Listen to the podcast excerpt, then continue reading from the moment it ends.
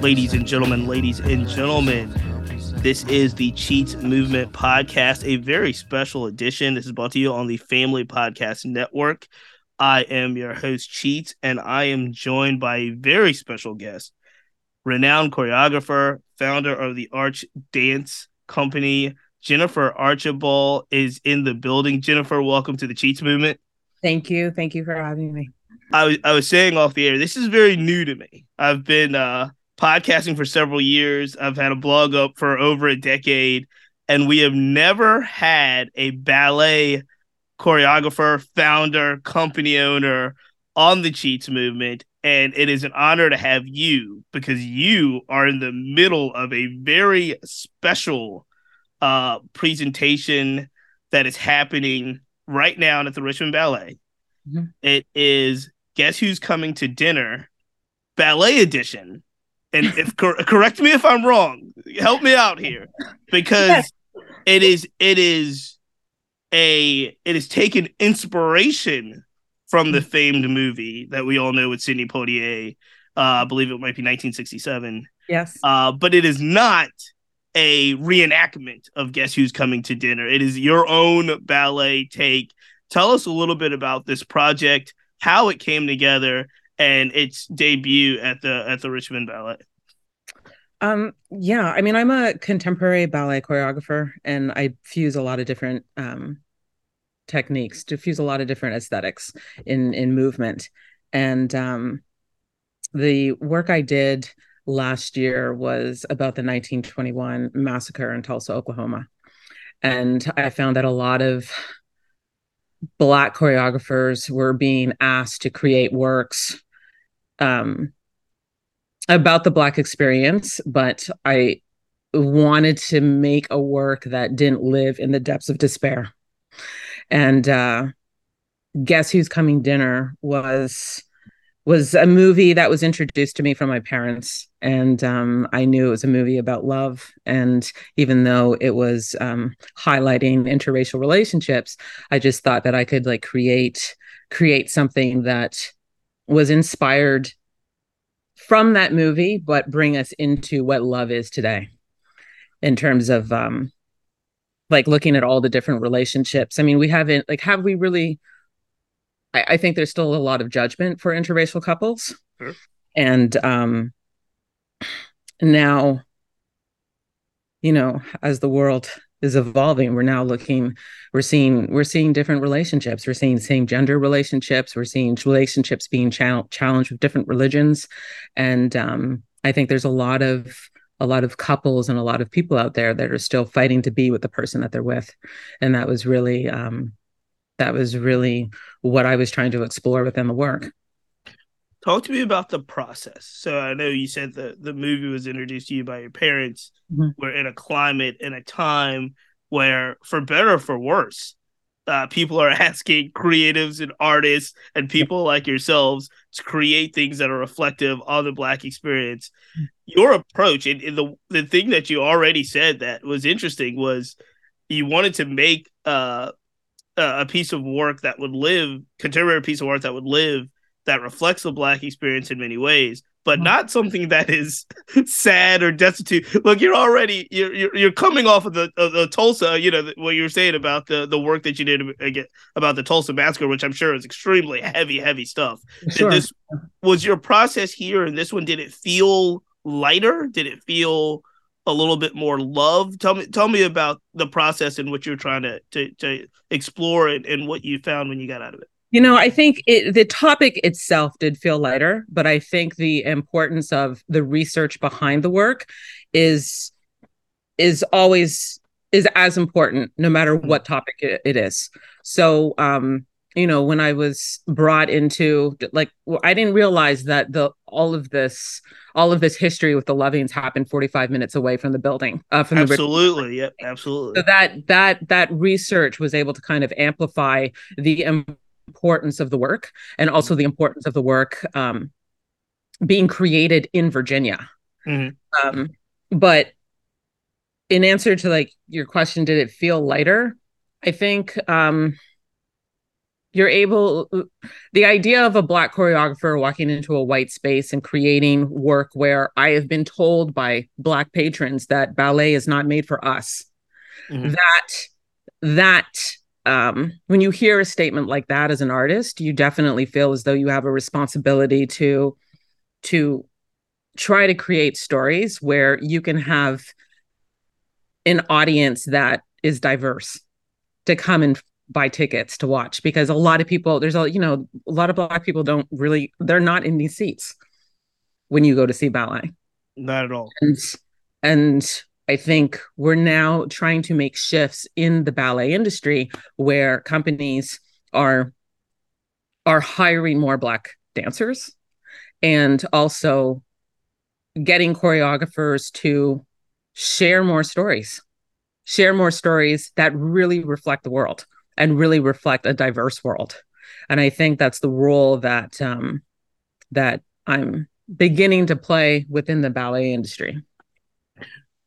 One thing that stands out there's there's so many things that stand out about uh, this particular uh, piece of work, and whether it's the diversity in the dancers, uh, but one of the things I, I, marveled at is that this uses music from yeah. Ray Ray Charles, correct? And is it Donny Hathaway as well? And Sam Cooke. Not typical ballet music. No, right? Sam Cooke and not and, and even having Nat King Cole. I mean, these are right. le- these are legendary voices, legendary black voices that are carrying the movement throughout the storytelling. And um, I think that th- those are voices that were loved by all races. Mm-hmm. And I spent a lot of time making sure that I chose these these voices that that carried a lot of hope through the civil rights movement mm-hmm. and um, it just kind of adds to the idea that you don't always have to come into a ballet and hear classical music or hear Fred Astaire or Frank Sinatra or whatever these you know there's there's definitely been um, classic ballet masterpieces mm-hmm. that have stayed within the ballet repertories for years and i think i'm just trying to create something to to to the history of ballet where we can really um where we can hear you know legend legendary black voices that's beautiful like it's it's beautiful. It, you know i it, it, i never i didn't grow up watching a ballet piece where i heard that right and um, you know, there's pieces that have done that have been done by Dance Theater of Harlem where you're hearing these voices. But when you're if you're gonna if I have an opportunity to to go to the South and and create work, why not try to expose the dancers, the the creative team, and a predominantly white audience, a new experience you talked about this is that's wonderful. It's beautiful. I'm riveted. I'm really really excited to uh to actually see it in, in action. And we have until November 6th. If yes. anybody that's listening, you have until November 6th to to check it out. Um when you talk about the audience and you talk about the community at large. Um you have had throughout your life experiences where there was diversity in ballet. Mm-hmm. Um and you've continued to hold a mantle and encourage that and and present things that does encourage new audiences like hopefully the audience that's uh, listening on our site to come check out the the, the ballet would you say it's more uh, unexposure or more misconception when you hear things like ballet's not for us um, you're a person that is working to change that has lived your life to to to to make sure that uh, ballet is more inclusive is it is it unexposure or just misconception? How do we get more uh communities of color to attend the ballet and enjoy it just like uh you know white counterparts? I mean, that's a really loaded question. There's a lot of reasons. Why... Not my intention. I'm sorry. Yeah, no, I mean, it go. It, you know, if I'll I'll immediately jump into like the just the education of dance. So There's a sure. lot of dancers that just don't feel like they're seen when they do when they are when they are um, in a ballet class, and I think that um, changes the trajectory of dancers of black dancers of where they feel they fit in and where they feel they're going to be successful and that's a huge reason why um, we lack the diversity of of black dancers because there's a there's several moments in their in their training where they feel that they're never going to get the lead or they're never going to get um, get through this audition and and really be casted. So that has been going on for so many years. Mm-hmm. there's conversations about the ballet body and how it serves the stage in terms of does a is a black body how does a black silhouette look like? What do they look like on stage versus a white there's a lot of there's there's a lot of factors in this. Mm. and um ballet classes are expensive. And there's a lot of um a lot of dancers a lot of young hopefuls that can't afford to take ballet Hmm. So I would say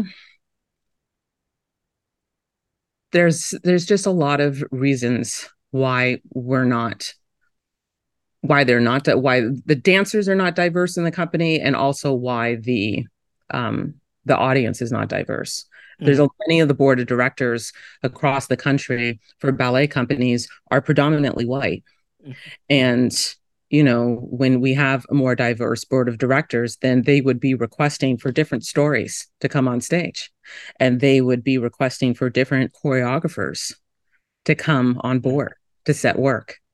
So um yeah, it's just it's it's been a long road, but I think there's um there's a lot of organizations and a lot of black dancers that are that are um that are pushing pushing the boundaries and pushing to be seen. And I think um, in the past couple of years, years you've you've seen a shift, and people are realizing that the these black dancers have something very powerful to say in the theater.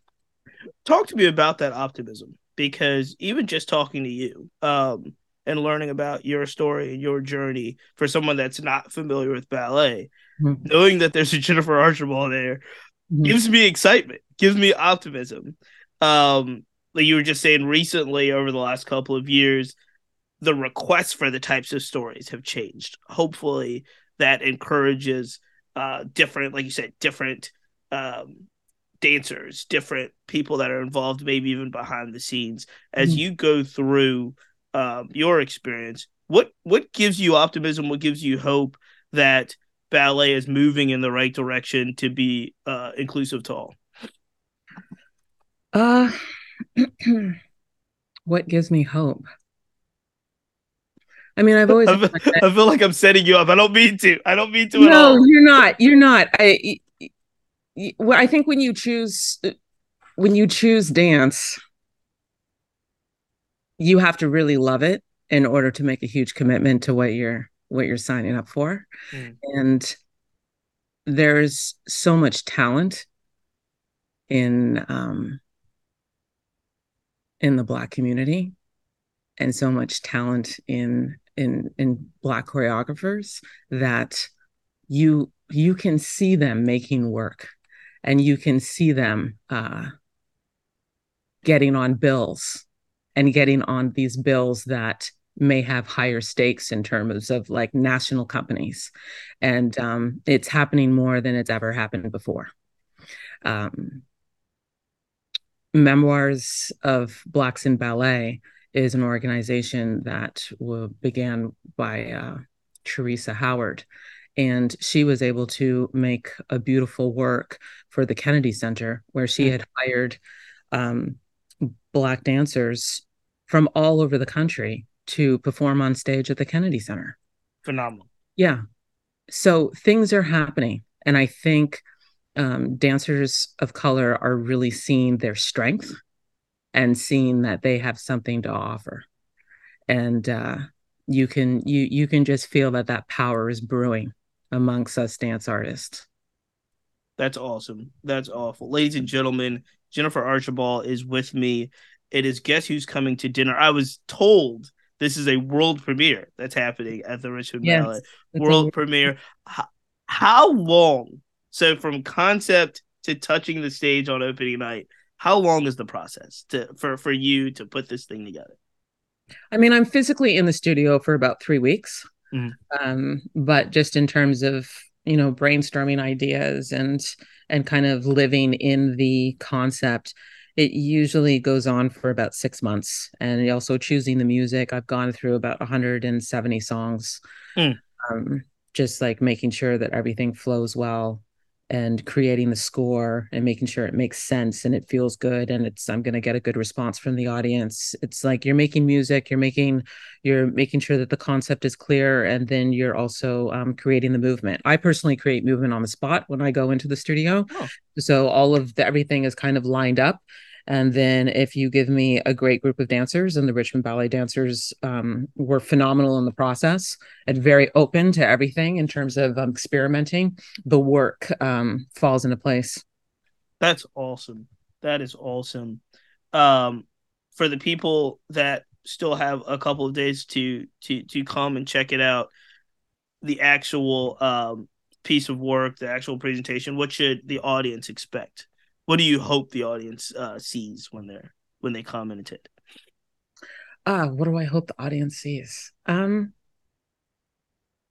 I think I just want I I just your vision. Your vision. My vision, the ex- My, execution, the execution. I think I wanted them to really just think about the different ideas of of what love could be you know and and feel that potential and understand that there's still a lot of judgment that's happening. And you can you know you can I, I i there's there's different moments in the work where you you go into the journey of that you're you're living your best day in the relationship and then you see the moment the highs and lows the highs and lows of of what happens in love. And um for me you know when i create work i really just always want the audience to to sit back and think and i hope that my work can resonate on an audience member where they can they can kind of keep it in their bodies and think about it for more than for more than the 20 minutes that it's been on stage. That is phenomenal jennifer. It's the world premiere. It's going on right now and it runs through november 6th it's guess who's coming to dinner? It's at the richmond ballet where can people follow everything that you're doing? I know you have a million things going on. We were joking before we came on. I was like, I don't know how uh Jennifer is able to do this all because it is it is a lot. It is a lot. It's a lot. It is a lot. a lot. but um yeah, you can follow me on Instagram at at J Arch Dance. J Arch Dance. Excellent. Excellent. Well, everybody please do that if you are able to make it out um until November 6th please do so. It is it's a it's a pleasure. It's an honor to talk to you and meet you, Jennifer.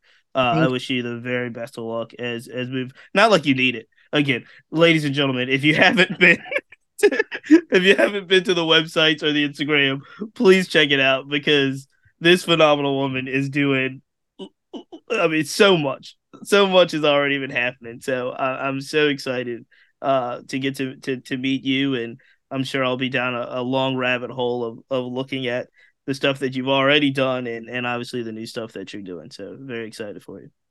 Thank you. All righty. Ladies and gentlemen, this is the Cheats Movement. Uh until next time, we see it. Yes. Yeah. Yo, yo, the time to plane leaving? All right. See you at the airport.